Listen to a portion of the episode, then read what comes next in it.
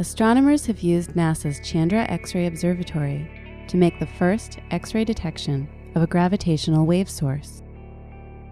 Chandra was one of multiple observatories to detect the aftermath of this gravitational wave event, the first to produce an electromagnetic signal of any type. This discovery represents the beginning of a new era in astrophysics. The gravitational wave source, GW 170817, was detected with the Advanced Laser Interferometer Gravitational Wave Observatory, or LIGO, at 8:41 a.m. EDT on Thursday, August 17, 2017.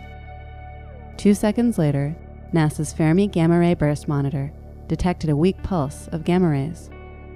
Later that morning, LIGO scientists announced that GW 170817 had the characteristics of a merger of two neutron stars.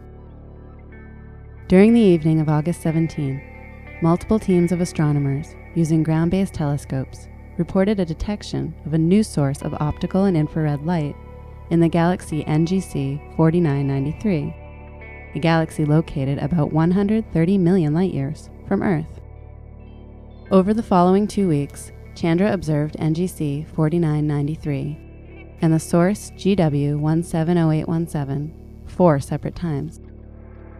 In the first observation on August 19th, no X rays were detected at the location of GW 170817.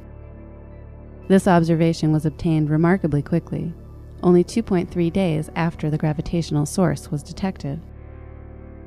On August 26, Chandra observed GW 170817 again, and this time X rays were seen for the first time.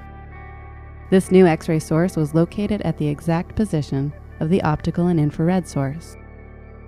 All of these pieces of information indicate that this event was produced by the merger of two neutron stars, which, in turn, set off a gamma ray burst that produced a jet pointing away from Earth.